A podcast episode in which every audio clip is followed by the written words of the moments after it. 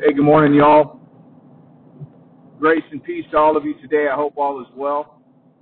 I hope y'all had a wonderful Thanksgiving weekend. The revelation of the goodness of God and thanksgiving for Him and all that He's done for us. And I pray within that you guys had some good family time and understanding that that's a different dynamic for all of us. So being totally respectful in that sense, and you know what I mean. Sometimes the holidays bring about a lot of pain. Sometimes they're super exciting and everything's good. We all have different backgrounds, different family dynamics. So I bless you in that, and whatever it was for you, and I pray that it was a blessed time. Especially in the Lord, for He's one who never changes. Amen. His love never changes, and He's always there for us, right? In His unshakable kingdom. Amen. I want to get a message out today before we move into the Advent season of Christmas, which started Sunday night, I believe. You know, moving through Christmas, we're obviously going to focus on Jesus, and I want to focus on Jesus today, right? I want to get us prepared for this. So, you know, the last few weeks we've talked about Jesus plus nothing equals everything, and then even the following week could have been the man in the mirror, which was a very good message for myself, man. And, you know, that God plus nothing equals everything, and that we were created to reflect God's glory, period, right? And there's nothing you can add to it. There's no what about me. There's no blah, blah, blah. It's all about God and reflecting God's glory. That's why we're here, right? But being a both and, right, a lot of both and statements in the Bible, of course, we're here to reflect God's glory and His attributes. But His attributes are love and grace and mercy, and those attributes is what He pours out on our life. So, yes, we live to glorify God. And a byproduct of knowing God and having a relationship with Him are those amazing attributes that we strive to reflect are poured out and lavished on us each and every day. So it's a huge both and. It's not a selfish thing. I guess it could be. God is a jealous God. He wants our whole life. He wants our whole heart, not part of it. You know what I'm saying? So we talked about that, and then, you know, just the glory. We reflect God's glory, right, which is poured out through His glorious grace, is the pinnacle of His glory through His glorious Son, Jesus Christ, on the glorious cross, right? That's what our life is all about. So this week I want to talk about seeds and swords. Seeds and swords. And it's out of the book of Matthew, the parable of the sower, which talks about a farmer who's casting out seed onto different types of soil, right? And the farmer could be Jesus and the Holy Spirit, and the seeds could be hitting our hearts. We could be the farmers spreading seeds of the kingdom, right? Seeds of glory. He gave me that message last week, right? We're throwing out seeds of God's glory, right? Within every conversation is a seed of kingdom explosion. Within every action we make, right? Within every heartache, there's a seed of kingdom explosion, right? So we are sowing seed into the world around us on a constant basis, right? I mean, 24/7, 365, ideally. So I don't know if you all know this story or not. So Matthew 13. So that same day Jesus went out of the house and sat by the lake, and large crowds gathered around Him, that He got into a boat and He sat in it. When all the people stood on the shore, then He told them many things in parables. All right? And then He said, a farmer went out to sow his seed, and he was scattering the seed. Some fell along the path, and the birds came and ate it. Some fell on rocky places where it did not have much soil. It sprang up quickly because the soil was shallow, but when the sun came up, the plants were scorched and they withered because they had no root. Other seed fell among thorns, which grew up and choked the plant. Still other seed fell on good soil, where it produced a crop, 100, 60, or 30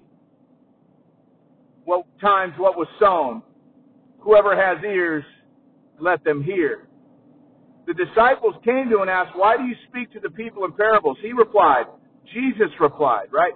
Because the knowledge of the secrets of the kingdom of heaven has been given to you, but not to them.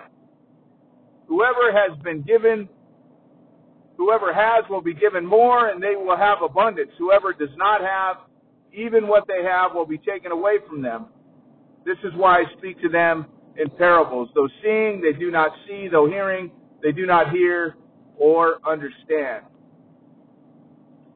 And in them is fulfilled the prophecy of Isaiah, you will ever be hearing but never understanding, you will be ever seeing but never perceiving, for this people's heart has become callous. They can hardly hear with their ears, they have closed their eyes, otherwise they might see with their eyes, hear with their ears, understand with their hearts, and turn, and I would heal them. But blessed are your eyes because they see, and your ears because they hear, for truly I tell you, many prophets and righteous people longed to see what you see, but did not see, and to hear what you hear, but did not hear it. And it goes on and on and on and on and on. So I want to talk to you about the seeds and the swords, right? So I guess let's start with ourselves. What's the posture of your heart? What's the posture of your heart? So as we're moving into Christmas, right, everybody starts to focus on the birth of Christ and Jesus' birthday and Jesus is the reason for the season and all of that, and that's all good. But the reality is, Jesus is the reason for everything. So we should be celebrating Jesus 24/7, 365, especially as Christians, especially as not just Christians, but actually those who know Jesus. In this parable, he told them, you know me, therefore you see the kingdom of heaven, and these other people don't, right? And then there's blessings that come with that and attributes that come with that. And the Lord said that when we know him, we see him and we hear him and we understand him, right? And there's a difference between knowing Jesus and being a Christian. All right, so Sunday Christian, weekday devil doesn't work for the kingdom of God. Going to church on Sunday, kind of being a Christian on Monday, definitely not a Christian on Tuesdays for whatever reason, right? Wednesday, kind of a Christian, Thursday a Christian, Friday, Saturday, definitely not a Christian, and then Sunday a Christian. Okay, that doesn't work. That does not work, right? And what a Christian is Christ in us, right? And we're to reflect Christ in us. That's what a Christian is. And the only way to do that is by knowing Christ, not just believing and receiving him. That's the starting point, right? That's our foundation. And then we hear the parable here, right? So what is the condition of our heart?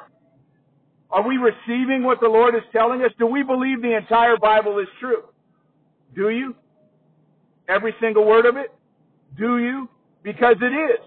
So the answer should be an unresounding yes. Or resounding yes. Yes. Absolutely, I believe every word of the Bible is true. I may not understand every word of it, but I believe every word of it is true. So there's this depth of relationship that we must have with the Lord, right? And again, if you just heard my little 7-day week, you know, where we stand on each day of the week, it's almost like your own relationship with your spouse, with your children, with your job.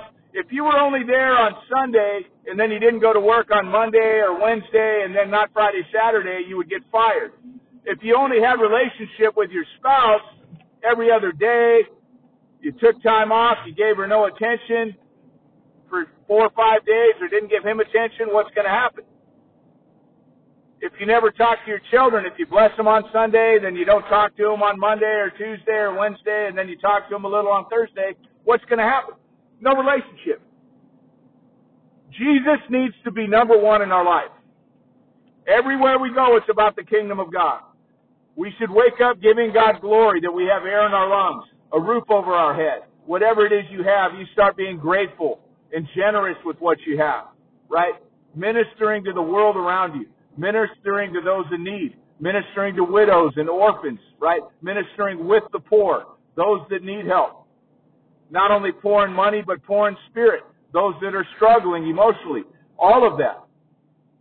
We are called to glorify God by displaying who He is. And He is a God of great love and grace and mercy, right, to the world around us. And the other reality about God is He is a good judge, right? And we're talking about that today. Seeds and swords, right? Seeds are swords. Seeds can penetrate and divide your heart, right? Pierce your heart like a sword. Maybe these words I'm saying to you are piercing your heart. So I pray today that your heart is good soil. It's good soil and ready to receive the reality of who Jesus is. If you want to focus on Jesus this Christmas season, I exhort you to get on your face in your living room or in a closet and lay at the feet of Jesus and truly, truly, truly get to know Him and just honor Him by laying at His feet. All right? And now to the world around us, as we go around spreading seeds of glory, the more pure that our heart is, and the cleanliness of our hands, as we sow seeds, we're able to see people's need, right? We're able to hear, right?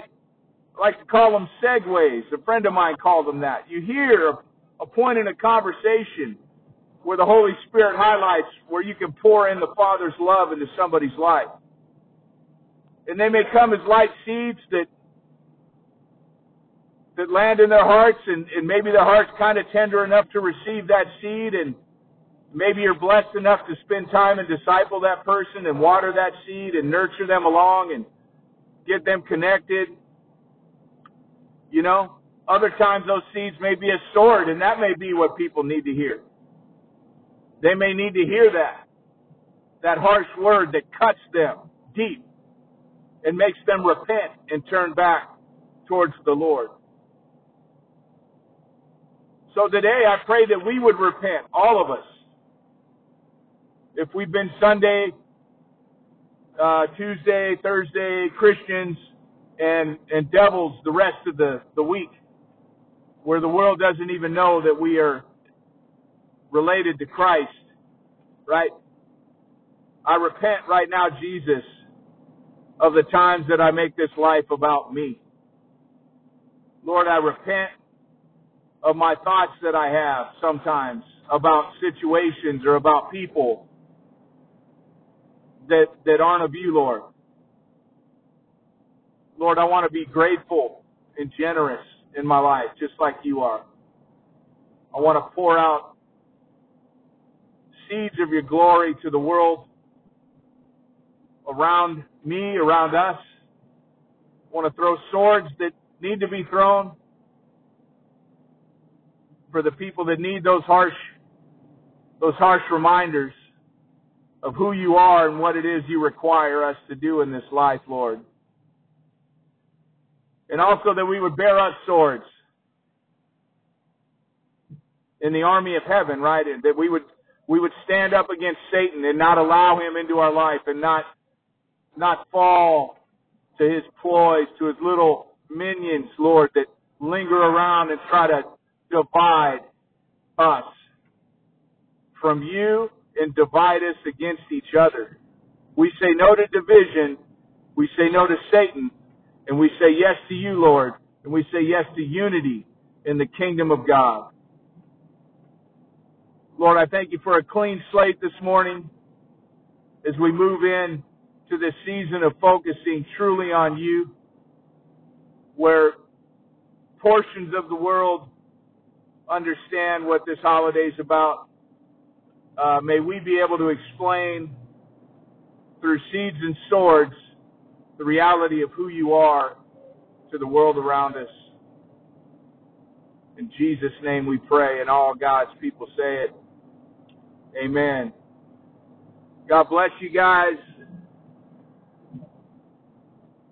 Merry Christmas.